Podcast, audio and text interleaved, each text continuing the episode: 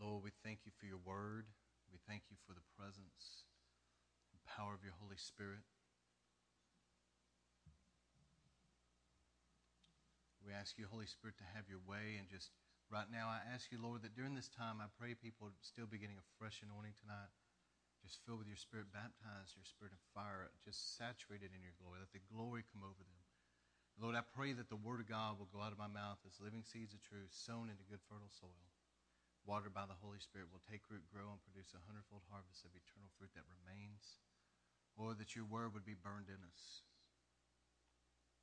become a part of who we are. We'll live it out. We thank you for it. We bless you.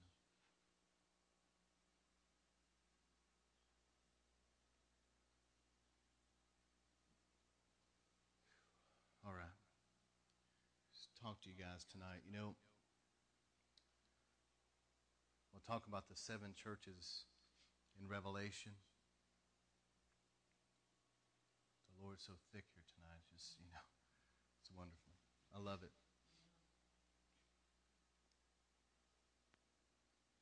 Just another recap about the glory, though. Remember the glory of God. The Bible says all the sin have fallen short of the glory. The glory will not dwell where sin is. That's Old and New Testament. The reason why a lot of times you see the glory is absent from a lot of places and a lot of people's lives is because they're really not right. And God won't share his glory. He doesn't play. And one of the ways you know that, uh, and I just encourage you this in these end times, you know, as you're, as you're going to, the Bible says there's going to be a lot of deception. So as you're going place to place and you're around a lot of things, a lot of people, look for the glory. Because where the glory is, I'm talking about this here, this weightiness, this heaviness. I mean, you guys feel that. I mean, you feel just the, we, we have that all the time, but I mean, just where the glory is, that is where God's kiss is, but He will not be there if there's sin in the camp, if there's if there's unforgiveness, if there's bitterness, if there's hatred, if there's division, whatever it is, it, it's it, He won't let His glory come where that is. So over the last three weeks, I did a series on the glory. But God, the glory, the same glory that's so wonderful is the same glory that will actually work against you if you play with it. You can't play with the glory. Some people want the glory, but they still want other things. They still want the world. They still want to live in, in the flesh. They want things that aren't right. And because of that, it, that, the glory actually works against them. Corinthians talks about you're the temple of the Holy Spirit, but if you defile your temple, the Lord will destroy that temple. That's what it says. So you wonder sometimes why people are going through things. Listen, we can't have a double standard to play games. In Christianity, true Christianity is 100% or nothing at all.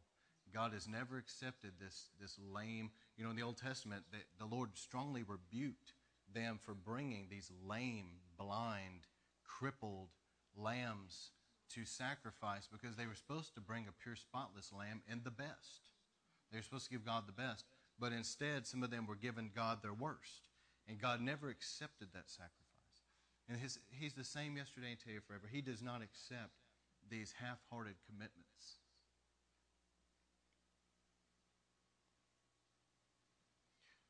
Anyway, the seven churches of Asia, let me just run through this, just share what's in my heart.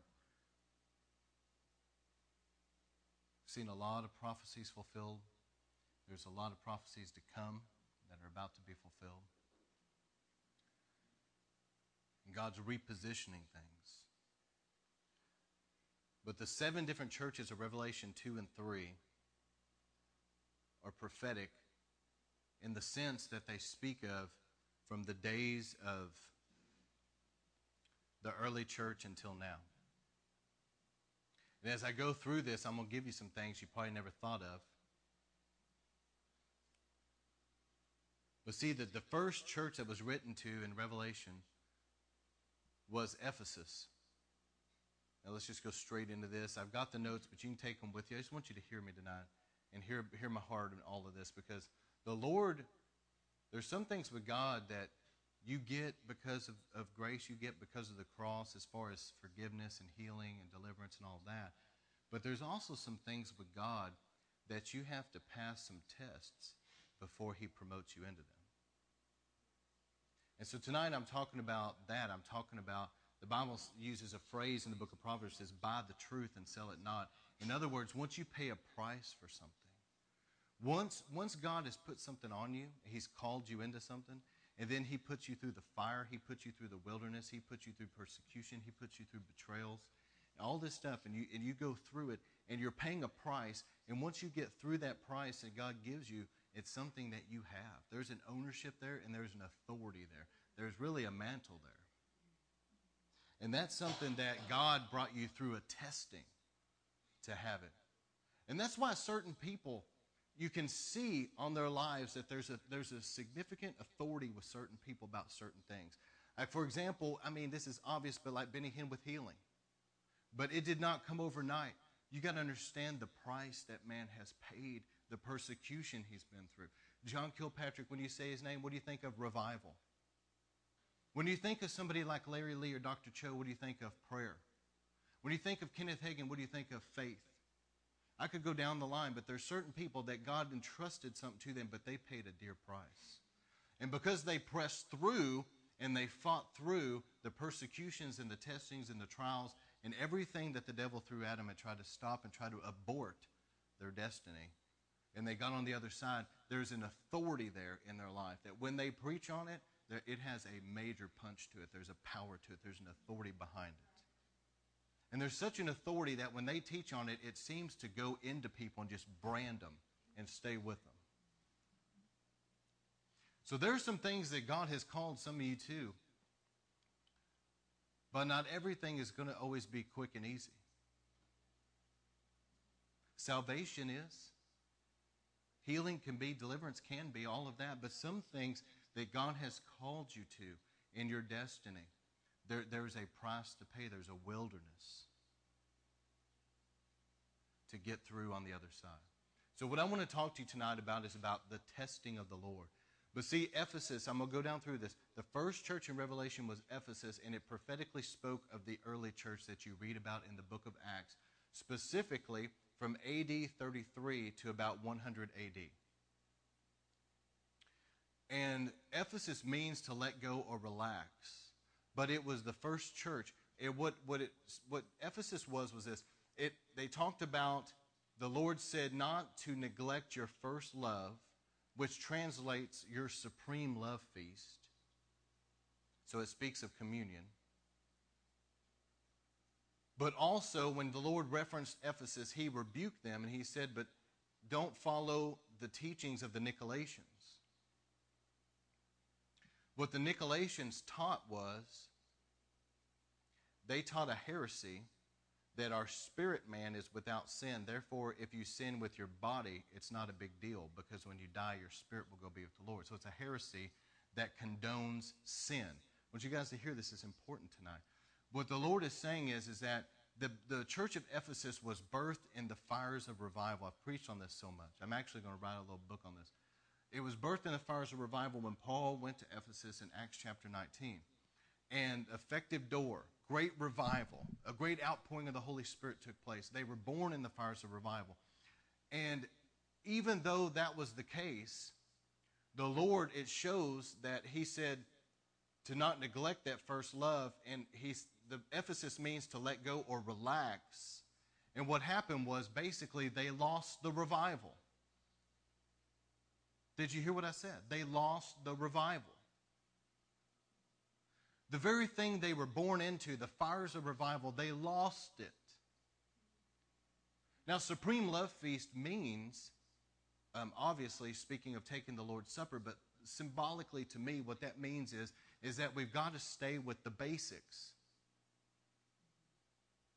Some churches major on minors and minor on majors, and they're getting off course. Listen, it's not about a lot of the things people want to make it about. It's not about the coffee. It's not about the decor. It's not about all this stuff that's surface. Some people, I think, are a mile wide and about a half inch deep. It's not about all that stuff. It's about the house of God being a house of prayer. It's about letting the Holy Spirit move in power. It's about preaching the word without compromise it's, it's also about winning the lost. Lost souls are the only thing we're going to be able to take to heaven with us. Job said, I came in this world naked and I'm leaving naked. You're not going to be able to take a lot of things with you. The only thing you're going to be able to take with you is other souls that you've won. And when you get into heaven, you're going to see them there, and that's going to be the greatest treasure there. But see, this is the first test. The first test is are people going to get relaxed? Are they going to let go? Are they going to get their focus off of things that are the most important and get them on things that aren't important and lose the revival? The Lord clearly said, If you forsake your first love, I will take away your lampstand. Lampstand is the anointing and it's revelation. I don't know about you, but that's the most important thing to me, really, is to have God in our midst and that His anointing and, and revelation from Him is coming. He's speaking to us, but let me tell you, you can get off course. There's been many people that, that have gotten off course, and that's what I want to talk about through this, this little teaching sermon is just you know, this is the first test. We have got to stay with the basics no matter how far along we go. We are not going to get away from winning the lost. We're not going to get away from making this house a house of prayer. We're not going to get away from preaching, teaching the word, and letting the Holy Spirit move. The basics. And some of the basics as well can be taking the Lord's Supper, the anointing with oil, water baptism, the laying on of hands, you know, freedom in praise and worship. These things are basic, they're elementary. But I think a lot of people are getting away from the basics.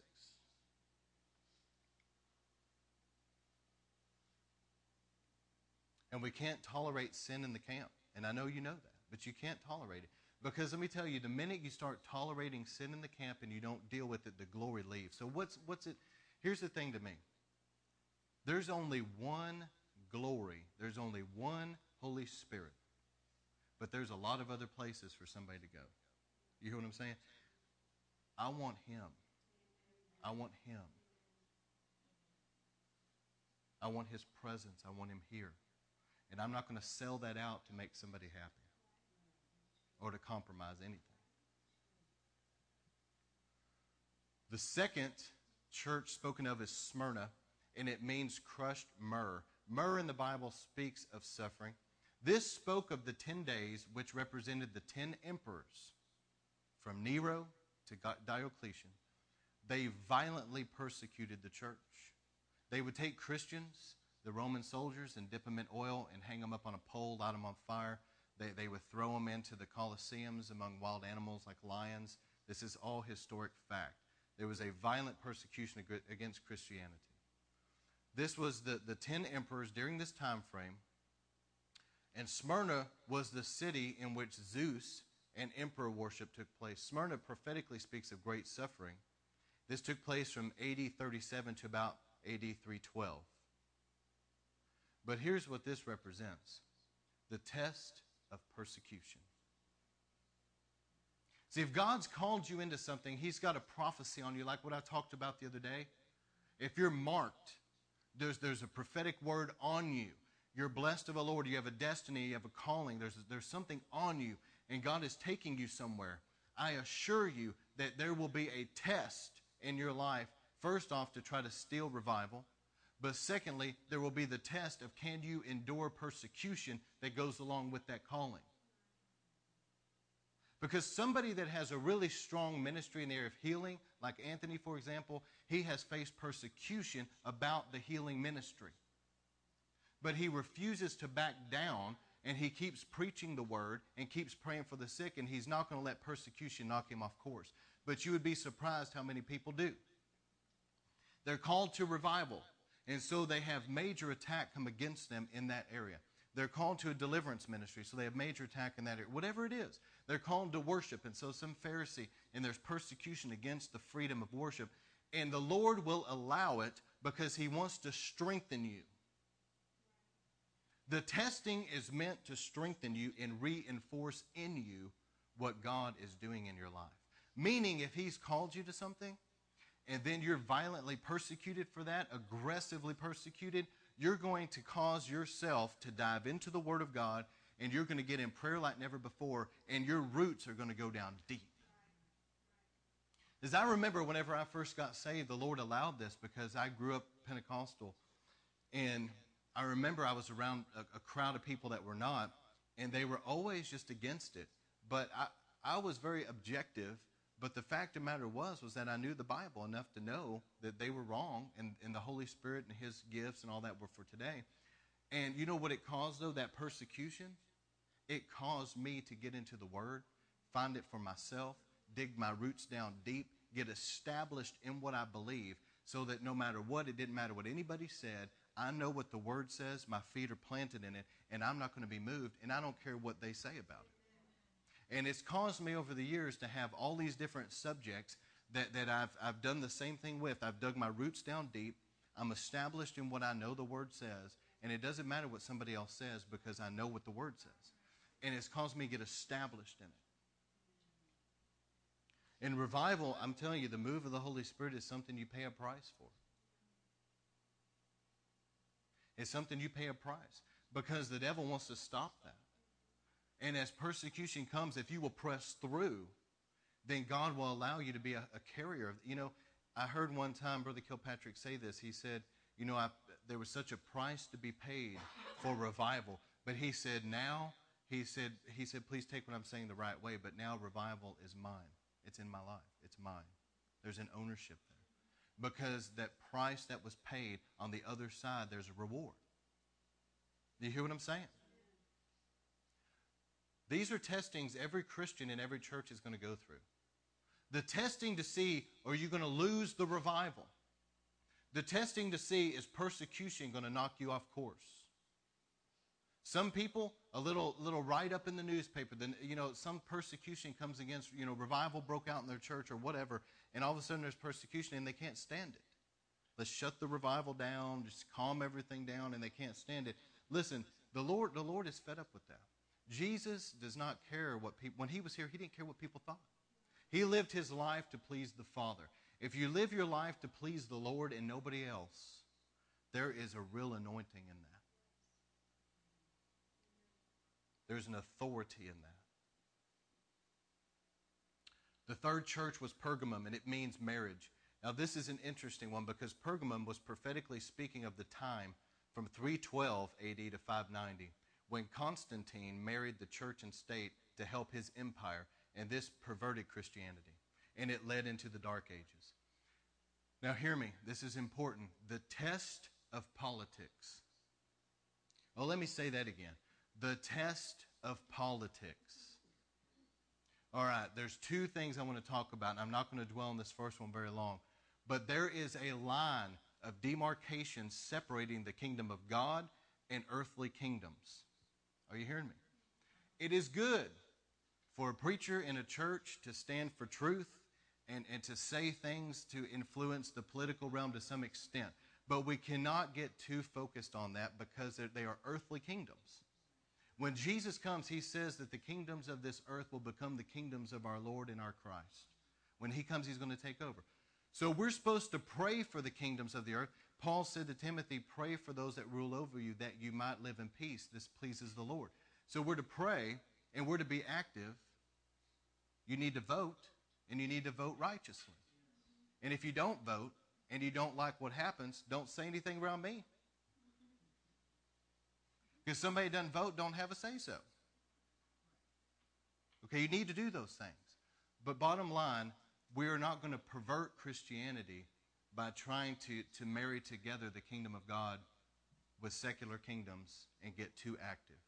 There have been people historically that have been preachers, they've been called to be apostles, they, they've had an authority on their life, but they instead they went into the secular realm and ran for an office of something like a governor and they ended up getting off course big time because they took their spiritual gift and tried to use it in the secular.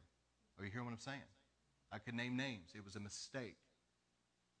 When Constantine married the church and the state, it perverted Christianity and it led into the Dark Ages. So don't cross that line. The things of God are the things of God. I'm not going to defile the holy pulpit talking about all this political garbage. That's for Fox News, which is the best news channel, by the way. Royalties can be sent to me. The second test of politics is this The second test of politics is politics in the church. The one thing that I can't stand, and, and I really can't stand it, and I hate it, and I believe God hates it, is the politics in the church where people are treated like royalty because they got money, and people are treated like dirt because they don't. The book of James condemns it, it's sin. And I believe when people do that and they cater toward people with money, I believe it grieves the Holy Spirit and it causes the Holy Spirit to lift. Remember Jesus and the widow's mite. All these Pharisees were throwing bags of money in the offering, and the widow took her penny and put it in the offering, and Jesus says she gave more than all of them. The Lord looks at the heart, He does not look at those things. And politics has got to get out of all churches and out of denominations, but that would take a major miracle bigger than raising the dead. But for me and for this ministry, there's just not going to be politics. Politics has everything to do with manipulation and control. It does. It, it wants to manipulate. But there will be a test of politics where somebody comes in that's got a lot of money or whatever and they want to dictate policy. And they try to use their money and throw their weight around. You hear what I'm saying? Y'all listen to me. This is good preaching. There's a test of politics. Are people going to put up with politics in church?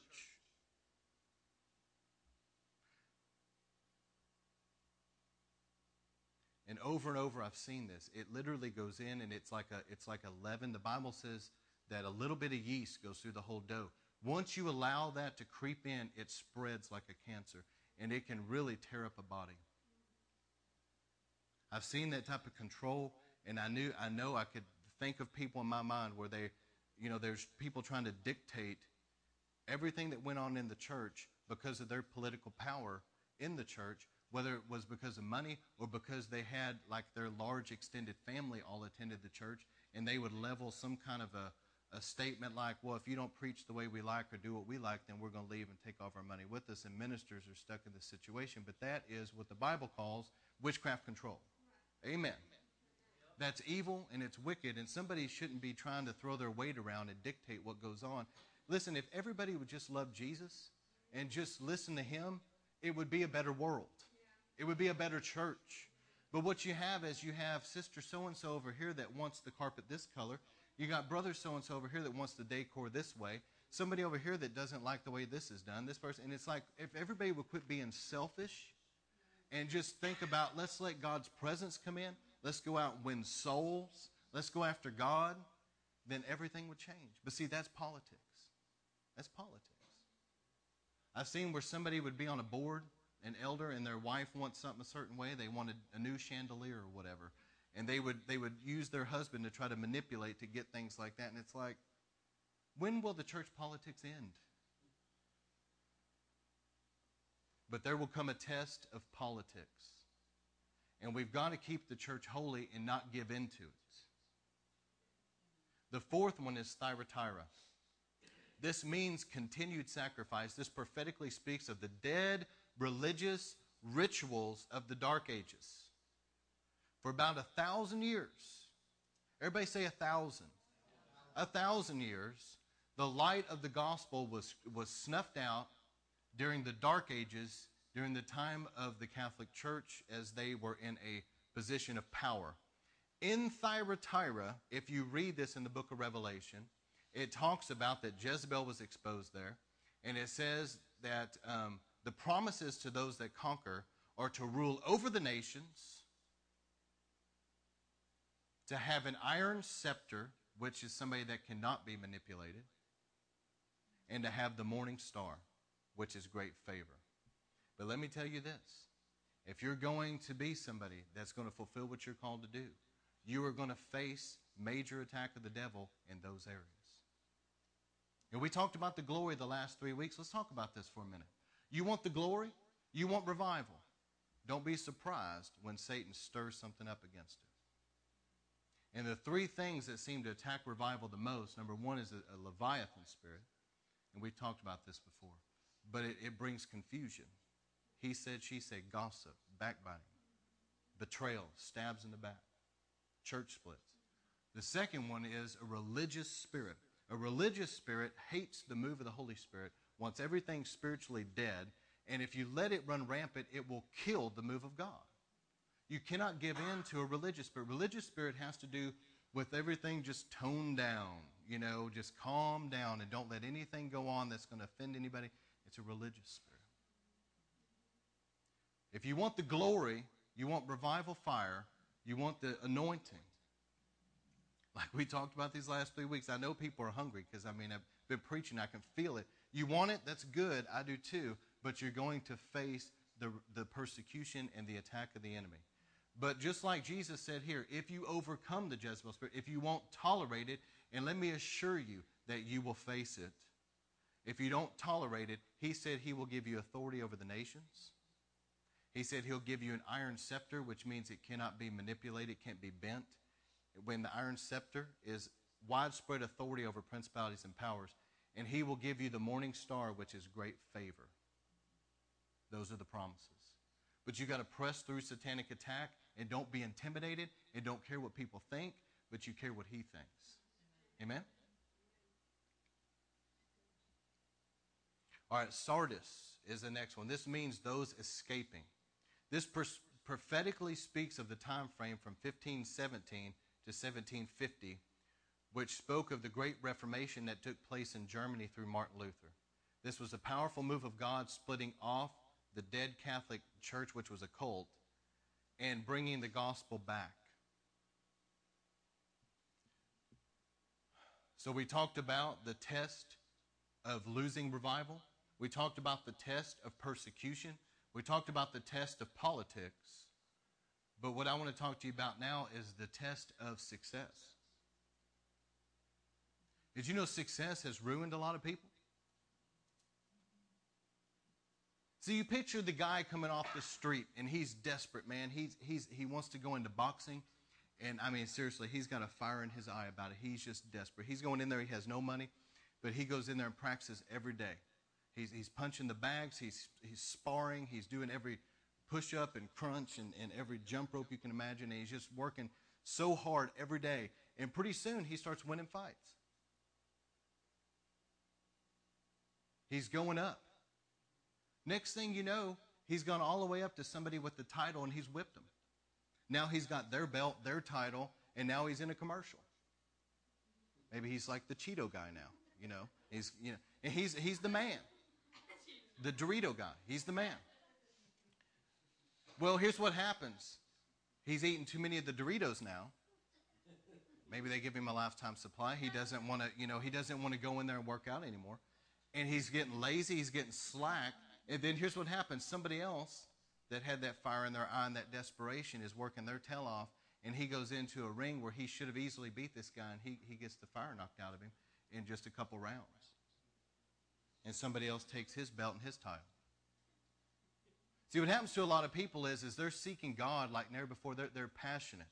They're praying. They're, they're in the Word. They're on fire for God. They're witnessing around them. I mean, there's, the, there's literally like a fire in them, and they're desperate for more of God. Then pretty soon what happens is, is that revival starts breaking out. Things start happening. They've got speaking engagements. Things are going on. And they, they lose that edge. And you look at them 10 years down the road, and, and they're just somebody that's just like an icon of what it used to be. They're just there. It's like a shell. They're just there, and it represents something that was, but it's not happening now. It's like now they've moved into yesterday's anointing. Instead of having a fresh anointing, they have yesterday's anointing. They're just a shell of what it used to be. That happened with Duncan Campbell. He had seen, you know, that great revival in the Isle of Hebrides. And he said he stood on a hill. It was a miraculous story in the first place that he was even there. The Lord spoke to him to go there. He gets there, doesn't even know what he's doing. And some people meet him there and said, Brother Campbell, we've been expecting you. It's like, how in the world have you been expecting me? But see, they were praying for revival, God spoke to him. And as he stood on, he, he ministered in the church, and it didn't seem like anything happened. And people were leaving the church, and they were going down this country hill. They were going down as they were going home. And Duncan Campbell, Campbell stood up there and said, my Lord, the, the glory of the Lord, the Lord's coming. And all of a sudden, the power of God fell in that city and changed that whole area. And some of you have heard his voice and you didn't even know who you were listening to in some of those revival fire tapes or CDs, whatever is you're listening to him, you can hear his voice. But as time went on, the revival waned. He had this great reputation now, speaking engagements, everything. And as he's sitting there one day with his little daughter on his lap, you know, out of the mouths of babes, his daughter said, Daddy, when's the last time you led somebody to the Lord? When's the last time you did, you know, this or that? And, and it just broke him. And tears came to his eyes, and he thought, my goodness, look at where I'm at. See, success ruins some people. Success can, can get you off track. People start looking at what's good and they focus on good instead of God's best. Because all the, the difficulty of pressing in and receiving from God, I mean, you face the spiritual warfare, you face the persecution of people. You face all this stuff, and after a while, some people are like, you know, it would just be a lot easier now that we've arrived somewhere, we've got some success. It'd just be a lot easier just to calm down and relax and just enjoy our success. But the problem with that is, is that they're not pressing into, into the Lord anymore and into what He has for them. There's ministries and movements and places that at one time had been in the white hot fires of revival. I mean, it was awesome to be there. And now it's just like there's a plaque on a wall. There's, there's something there that represents what was. But when you go there, it's like, man, what, what happened? The glory isn't there like it used to be. The fire isn't there. So you got to wonder sometimes in individual lives, in, in churches or ministries or whatever it is, denominations, whatever, where is the fire? You know, you look at many of these denominations were born in the fires of revival. I'm talking about Pentecostal ones. They were born out of the Azusa Street revival. Where is it today? Where is it? And so people got ruined by success because now they got success. They got money. They got a name. They, whatever their goals were, they might have been on TV or whatever. They, they, they had all that they, you know, the dreams and the visions. And so they get that success and it's just kind of just riding it out now. But see, before that success, they were really, I mean, they were pressing into the Lord. They were on fire for God. They, they were pressing into His presence. They were passionate for souls being saved. They were hungry for revival. They were desperate. And you could see it in their eyes and you could hear it in their voice. You could hear the glory in their voice. But then whenever success came, it just kind of all just mellowed out, died out.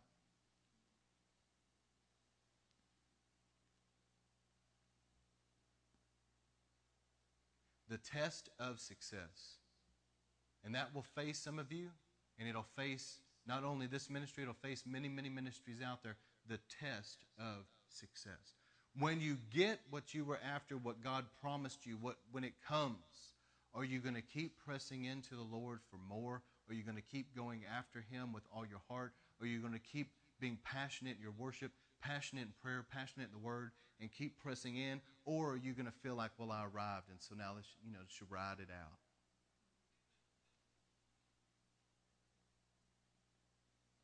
Because just like that boxer, you know, somebody, if somebody gets like that, where they're just riding it out, there's going to be another person that's got fire in their eyes that the Lord will start using them. Number six is Philadelphia, which means brotherly love. This prophetically speaks of the great revivals from 1750 to 1905. And this is interesting because it's not a test, really. It's the promise of perpetual revival. And let me tell you this I call it revival. I like the word revival, I like the name. I use that word a lot. But really, what it is, it's just God's presence. I remember talking to Mahesh, and, and he was he's gotten a lot older than what I remember. But anyway, I saw him at this conference, and he, he's seen over a million people come to Christ. He's seen the dead raised. He's seen eyeballs grow back in sockets. He's seen everything a man could imagine. And I remember talking to him, and I was trying to get, it, get him, you know, to talk to me for a minute, pray with me. And he said, I'll pray for you tomorrow, brother. You know, it's all right. So I come back the next day and I held him to him like, all right, bro, you said you said you'd pray for me. So I sat down beside him and he's like, this is what he told me. He said, people talk about, oh, the healing ministry. He's this guy from India, you know. And he said, oh, people talk about the healing ministry and all the healings. But he said, it's just getting people in the glory. And then he put his hand on my head and he prayed for me for an impartation. But the thing is, I felt that too. It was a very powerful. But we talk about revival, but really what we're after is God's presence. Now, love what uh, I heard Nathan Morris say. He said, you know, people gather around a sermon in the body of Christ. They gather around a sermon or they gather around other things. But he said the people of Israel would gather around God's presence. See, the Word of God does not have the life and the power in it it could when there's an absence of God's presence.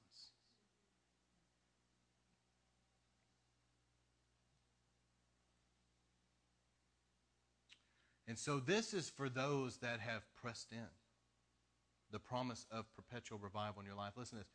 They've pressed in, they, they, they passed the test of not losing the revival. They didn't let the fire die in their own life. They passed that test. They went through persecution and they passed that test. They're not going to give in. They went, they faced the politics. They faced the spiritual warfare and they pressed through and passed the test. God gave them some success and it didn't ruin them. They passed that test. And so, what's next? Philadelphia, the promise of perpetual revival. In this passage that talks about Philadelphia, it speaks of an open heaven. It speaks of the critics of revival acknowledging God being with you. It speaks of the rapture one day.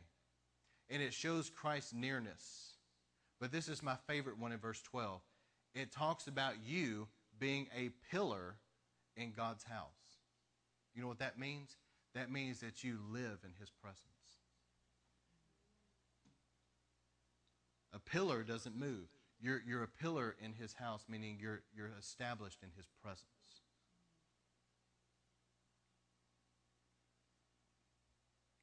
But what did we talk about? We've talked about all this about revival and passing these tests, but here's the last one the promise of having that perpetual revival in your life. But the church of Laodicea, this is the last church. This prophetically speaks of our time, the end times, the times that you and I are living right now. It, spe- it speaks of a time of entertainment, a time of wealth, a time of higher education, and also a, a time of spiritual complacency. The, the area of Laodicea was famous for its wealth and its medical studies. Eye salve was actually made there, it was created there, and it was sold there. But see, this is the test that you and I are going to face. This is the test of the end times. Remember what I've preached about. Noah was a preacher of righteousness. And when the wrath of God came down, remember the rains came, the, the judgment of God came down, Noah and his family floated up. Then when the wrath of God subsided, they came back down again. It's a picture and type of the rapture. See, those that are going to be ready in these end times, that are going to be ready for the rapture, are going to be those, number one, that are living a righteous life.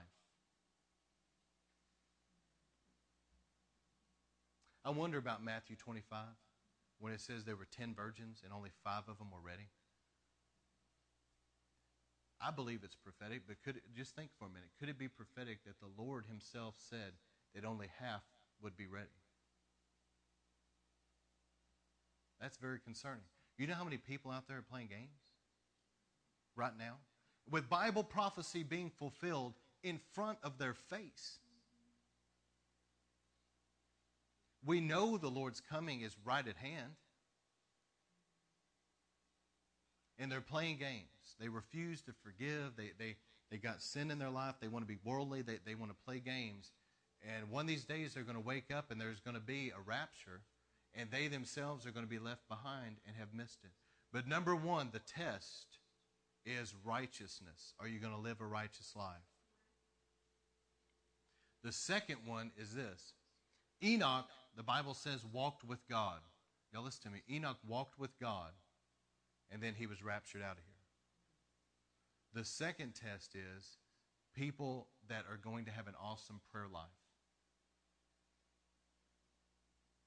And the third person is Elijah, who also was taken out of here, raptured out of here. And that what marked Elijah's life was the anointing. So you need to get where God is moving and you need to receive as much oil as you can. Get filled up, get saturated in God's presence. Because Matthew 25 says that there were 10 virgins, they were all 10 virgins, but only five of them got extra oil. And when the time came, they were ready for the Lord's coming. Get all of it you can. But see, the test of the Laodicean church was to become lukewarm. The gold, it says, being sanctified by fire, gold refined in the fire. Let the Lord refine you with his fire and purify your life. The white garments that he'll put on you of his righteousness. The salve, which is the anointing that he will rub into your eyes and give you vision to see. He's wanting to prepare you for his coming. But so many people are not ready for his coming. But when he comes, he's coming for a bride that has made herself ready. So that's the last test. We're going to face the test of the end times. That, that the enemy will try to press down on the body of Christ and cause people to be lukewarm. And because so many people are agree, in agreement with the world and they're deceived, they're going to become lukewarm. But there's going to be a great division in these last days between God's people and those that are not. And those that are truly God's people are going to shine like the stars in the night sky. The Bible says that gross darkness, thick darkness will fill the earth, but the glory of God will be on his people. And it says that nations will come to that light. If you pass these tests, I'm going to close here in a moment with this, the sevenfold manifestation of the Holy Spirit. But if you pass these tests, if you pass the test of not losing revival, you're not going to give in through persecution. You're not going to give in to church politics and be manipulated. You're, you're going to you face the spiritual warfare the devil throws at you and you go right through it. You're not going to give in. You pass the test of success. God gives you some success and it doesn't ruin you. You get in revival and it's sustained. You don't get lukewarm. You pass the test. God has something significant. He will begin to move you into your destiny. But these are tests that he is going to put on people to test them and see if he can entrust them. Because the Bible says those that are faithful with little will be rulers over much. Did everybody catch that? You need to be faithful with the little. You need to bear fruit where he's given you to bear fruit. You need to start seeking him like never before and begin to be used by him in the areas he's gifted and anointed you like never before that, there, that you're bearing fruit and you're being faithful in the little, and then he'll make you ruler over much. That's the test. But see, here's another test, and I close with this is the sevenfold manifestation of the Holy Spirit. You know, we know about, I've preached on the seven spirits of God. Number one, the Spirit of the Lord, but of, of wisdom, revelation, counsel, might, knowledge, and the fear of the Lord. Okay, that's the sevenfold, and that's the, that's the Holy Spirit coming as the Spirit of Elijah. Okay, that was released into our ministry back in, I don't know, 2008, way back when, when Doug Holt came. Some of you remember that. The Spirit of Elijah was released. The Spirit of Elijah has to do with the hearts of fathers turn to children, children to fathers. And it has to do with generational transfer. And we just talked about the seven churches of Asia, but I want to close with the sevenfold manifestation of the Holy Spirit. See, the Bible says in Acts 7:51, Stephen was rebuking the Pharisees and he said, "You are a stiff-necked people. You have uncircumcised hearts and ears. You are just like your forefathers. You always resist the Holy Spirit." How many of you know you can resist the Holy Spirit? 1 Thessalonians 5:19 it says, "Do not put out the Spirit's fire. And that means in the, in the King James it says don't quench the Holy Spirit, but it means don't put out his fire. And then there's also Ephesians 4:30 it says do not grieve the Holy Spirit of God with whom you were sealed for the day of redemption. Did you know that you and I can resist the Holy Spirit? We can put out the Spirit's fire and we can grieve the Holy Spirit if we're not careful unforgiveness, sin, tolerance of sin, division, fighting. It grieves the Holy Spirit. And He will not let His glory be where this filth is going on. He'll lift. But let me show you this. Here's the sevenfold manifestation of the Holy Spirit. Number one, He is represented as a dove. Even though He Himself is not a bird, okay? He's God Almighty. And whenever John the Baptist said he saw the Holy Spirit come on Jesus like a dove, he did not see a bird. Okay, he saw the Holy Spirit come gently on the Lord like a dove would. All right? And so the Holy Spirit is represented by a dove, even though he's God Almighty, he, he's all powerful. He could squish us like a bug, but he is gentle and loving like a dove. You, you go outside and, and grab you like a raven or something, just grab him and he'll chew you up. But you grab a dove and they're gentle. See, the Holy Spirit is gentle. He's a gentleman. But let me tell you another thing about a dove. A dove is quick to fly off. You know, you may go at a buzzard and it may bow up at you, start coming at you, you know. But a dove, a dove is quick to fly off. And, and the, thing, the thing about the Holy Spirit is this the Holy Spirit is quick to leave. He's quick to leave. And you have to you have to be sensitive to Holy Spirit. And some of you guys in worship, prayer warriors, those of you that are called to the ministry, you better hear me. You've got to learn to be sensitive to the Holy Spirit because He's not going to yell at you. He's not going to go up behind you and slap you in the back of the head and go, "Hey!" He doesn't operate like that. I'm just telling you, he don't. Sometimes you wish he would. But he does not do that. He's gentle, and when he comes in, you really have to have your ear in tune with him. And you have to set your spiritual sails where you turn them where it'll catch the wind of the Spirit. The second revelation of the Holy Spirit or manifestation is wind. The Holy Spirit is a person. He's God Almighty. He's a person. I'm just talking about the, the manifestations of, of, of Him coming. So you saw Him on the day of Pentecost as a rushing mighty wind. He, he comes as a wind, but what does wind do? You know, I've heard it talked about the city of Chicago being the windy city, but you know, there's actually the wind there that blows so strong blows out all the pollution out of the air. See, here's what the Holy Spirit will do He'll breathe into your life and He'll blow out all the junk that needs to go. And you know what else He'll do? When God made Adam, He picked him up like a, you know, like you would fashion some kind of a clay model, but He picked him up and He put His mouth over his like a resuscitation, and God breathed into Adam, and Adam became a living soul. The Holy Spirit is the breath of life. So here's what happens the Holy Spirit will come in and He'll blow out all that junk that needs to go and breathe a fresh breath of life in you. See, some of you, you go through a tough week or whatever, and you come in here and you start worshiping the Lord and you feel it. You feel that wind just come in and just blow all that junk out, and you just feel filled up with life. That's the breath of heaven. The Holy Spirit also comes as a fire. There's, very, there's nothing that can purify like fire. Okay, fire will clean, it will purify, it'll burn up everything that needs to go. And the Holy Spirit, when He comes, He comes as an all consuming fire, and He wants all of you. He wants you to be a living sacrifice, that you'll lay down your life on the altar and say, Jesus, take all of me. And let your fire come and burn out everything that needs to go. So the Holy Spirit comes as a fire to burn out the junk. But the other, the other thing about fire is, see, the fire of the Holy Spirit will keep your zeal It'll keep you on fire for God. It'll keep you that, that you've got that passion. That's the fire. The rain of the Holy Spirit, the rain of the Holy Spirit comes and washes and sanctifies. But you know what about rain does this? Rain makes everything good, fertile soil for the planting. See, when the rain comes in, like we'll be worshiping the Lord, the rain comes in, and what's happening is the rain of heaven is falling on you, and it, the Holy Spirit makes you good, fertile soil so that whenever the Word of God goes out, it goes into good soil. But see, you go into a, a dry, sterile atmosphere where people haven't been in the presence of God, and you're trying to preach the Word, and sometimes it'll go out and it's, it's like it's hitting rock. Ping, and it'll fall down, and it doesn't plant.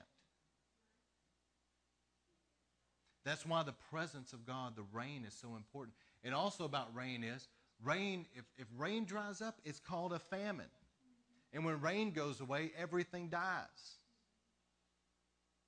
Some people, spiritually speaking, are dragging themselves across desert sands in their spiritual walk. Some ministries and places have lost it. And they're literally, there's no rain and there's spiritual death everywhere. We need the rain to continually come into that life, the life giving rain of the Holy Spirit. The Holy Spirit also comes as a river. That's why God gave me the name River of Life because it's in Revelation. But you know, the, a river of, of God, the river of God, it says flows from God's throne. And it makes glad the city of our God. But it also goes out. And those, listen, those that get into the river of the Holy Spirit, some of you, I've heard people tell me this a number of times over the years. I felt it. I felt water around my ankles praying with people. I've heard people tell me that when they fell out under the power, they felt like they hit water. But see, what it is, is people are getting in the river. And the river of the Lord will wash over people and bring a cleansing. It'll bring a healing. It'll bring life. It'll bring refreshing. The captives are set free. People are healed up. I mean, everything. It's like once you're in the river, I mean, there's such a move of God in the river. The last two manifestations of the Holy Spirit number one is oil. The oil speaks of the anointing. The anointing is where God empowers you. And you need a fresh anointing. Listen, some people live off of an anointing they got 50 years ago. And they think, well, I got baptized in the Holy Spirit. That's it. You know, I have arrived. It's like, friend, listen, there's so much more than what you have. There's so much more than what I have, and there's so much more than what you have. Amen. Amen. The oil is continually flowing from heaven. We need a fresh anointing every day. We need a fresh anointing on our ministry. See, when you get alone with the Lord and you get in His presence and you come out, there's a, there's a fresh anointing like a dew that has come on you. And when you minister, you minister out of that fresh anointing. And the last one is wine. And I wanted to save this for last because this is the most interesting. And I love because I was listening to the Mike Bickle teachings that, that Zach and Wendy gave me. But he talked about the wine of the Spirit, and it really was interesting to me. Because, see, the Holy Spirit, at any of these times, if you were to reject him in any way, if you were to resist him, or try to put out the fire, or you were to grieve him, it's going to stop these manifestations of the Holy Spirit. The very things that people need the most. They need an encounter with God. They need to hear God's voice. They need to be in His presence, but you can literally stop it and don't think that you can't, and don't think that I can't, and don't think that a preacher can't stop it. As the Holy Spirit wants to come into a church service and He starts moving a certain way, and a preacher calls it down right there and says, That's going to stop, enough of that, it'll break it.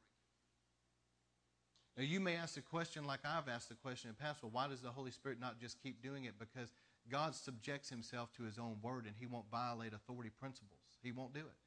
And if a preacher don't want revival, that church will never see revival. And if a preacher don't like worship, that, that worship service will be dead in those churches.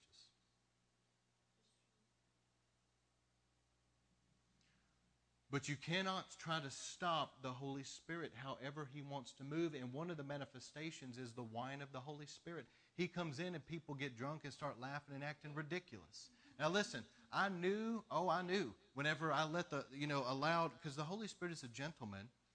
And when he starts coming that way, every pastor has the opportunity to say, Holy Spirit, I'll, I'm whatever you want to do, or they're going to say, I don't like that.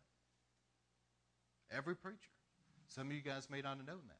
But that's the way it works, and the Holy Spirit will not violate, and he, won't, he, he will pull back because he's grieved.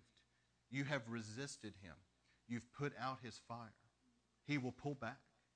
But see, when the wine of the Spirit started coming in this ministry, oh, I knew that it would stir up some things. I knew that some people wouldn't like it. I know that there's going to be some people that maybe they would have come here had it not been for that. You know, but it's like this. Are we going to let the Holy Spirit do whatever he wants to do and come in his fullness, his full sevenfold manifestation and just and we're just going to have a tough chin to take some of the persecution that's going to come with it? Or are we going to try to resist him and quench him and grieve him? See, when the Holy Spirit comes in, every person individually, but especially the authority of the church, has the opportunity to try to quench what he's doing or to let him do what he wants to do. And if you're not careful, you can grieve and quench the Spirit of God and resist what he's trying to do. You see, the wine of the Spirit, there's something about humility of receiving in that way. You know what I'm saying? That's why I think some whole denominations are not comfortable with that manifestation of the Holy Spirit. They're comfortable with some of it. But see, when you've got the Holy Spirit, you've got the seven spirits of God, which is, you know, the Holy Spirit coming in its fullness. You've got these seven different manifestations. And so you've got different dimensions of the Holy Spirit. Some people accept one dimension of the Holy Spirit and reject the other. But what they don't understand is this. If they accept the fire of the Holy Spirit, that's wonderful. But if they if they resist the wine, then the benefits of the wine will not be in their midst. There is an inner healing in the wine of the Spirit when people are laughing that is really intense. There's an inner healing that could have happened in somebody's life had, the, had whoever not quenched the Spirit and let it happen. And I'm going to tell you, in these last days, the Bible clearly says the joy of the Lord is your strength, and people are going to need strength. And there's going to be times, I've seen times where the Holy Spirit came in here and people were just bawling and travailing and interceding. And, and man, if, that, if the Lord's moving that way, then that needs to be happening. There's other times the Lord's moved in here and everybody was laughing so loud, I thought, oh my Lord, you know, people are going to be coming out of here looking drunk and carried their vehicle and everything else. But you know what? If it's the Holy Ghost, then Lord, do it. I don't care. Well,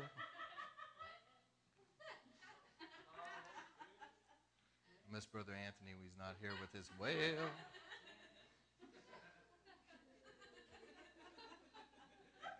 That's what I have. But listen, man, we need we need all the Holy Spirit that He's willing to give us. You know, let me tell you a quick story, and I'm gonna close with this story. Brother Kilpatrick told the funniest story. He said the Holy Spirit fell, and you know, different people seem to manifest differently under the Holy Spirit's touch. You know, I mean, some people will. It's just different. But this one lady would walk backwards, you know, and she she would do something like bop bop or whatever.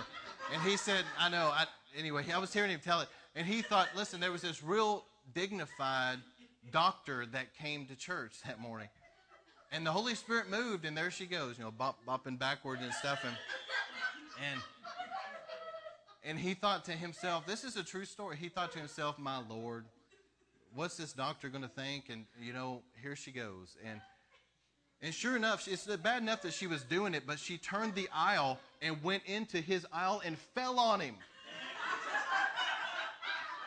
And so he's in the pulpit going, oh man, you know.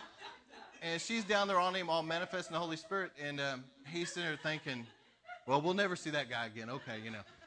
Well, you know what? That guy, listen, this is an important story because that guy came up to him after service, had tears in his eyes. And he goes, Well, Pastor, you know that lady? And Pastor goes, He was about to say, Yes, I know, and I'm sorry that she fell on you. He was about to say that, but the guy, the guy interrupted him, and said, That lady, he said, I knew that God was touching her. And you know, when she fell on me, he said, I came here and I was desperate to feel God's presence. And he said, This whole service I've been sitting here, but when she fell on me, he said, The presence of God just came all over me. And he said, he said, you know what? He, he ended up wanting to be a member of that church because he could find God's presence there. See, a lot of times you judge by externals thinking, oh no, here she goes, and what's going to happen now? But the whole time, that's not even what's going on. So let the Lord move and let the Lord sort it out. You know, the Bible says that the angels will gather in the fish and they'll throw out the bad ones and they'll keep the good ones. You know, there's there's a sifting. Let the Lord listen, let the Lord move and let the Lord sift. He'll clean out what needs to go and bring in what needs to stay. But if you really want revival, you cannot you cannot quench the spirit by trying to call down every little thing. There's going to be some people that maybe they fell because they just wanted to fall and it wasn't God. But you know what? If they ever hit their head, they'll quit doing that. Okay? There may be somebody else that they, you know, they want to laugh or carry on and it's not really the Lord, it's their flesh. But if you try to call down every little thing and dictate, you're going to get into control and it's going to quench the Spirit of God. So, to a degree, we pray for the fire to come, and then everybody gets in the fire and it kind of goes like this little explosion, and you just got to just sit up there and go, Well, Lord, I trust you to take care of this situation. I mean, this, this could turn into something like a mob. But, you know, that's just whatever you want to do, Lord, you know.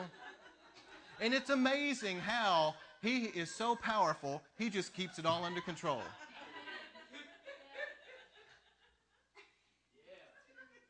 I remember Rodney, Rodney one time was saying, I was in this meeting with him, and this guy was doing like cartwheels or something. I mean, he was really going at it.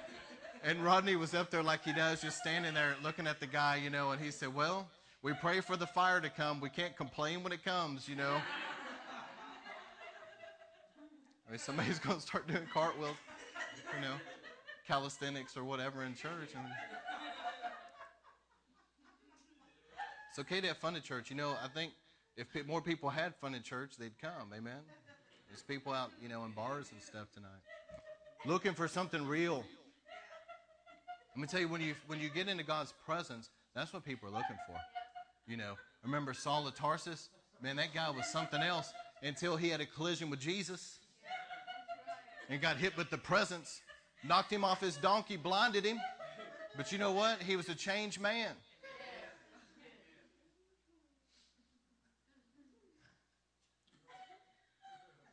Amen. I'm done, but he's not. Lord. Whatever you want to do, Lord, I just. I'll get Brianna to pray for everybody now.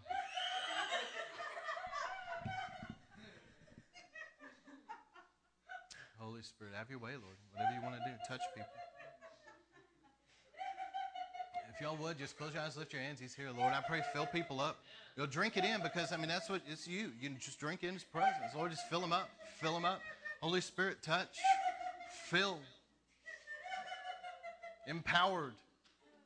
A fresh anointing, a fresh fire. Consume them. Fire, Lord. Fire.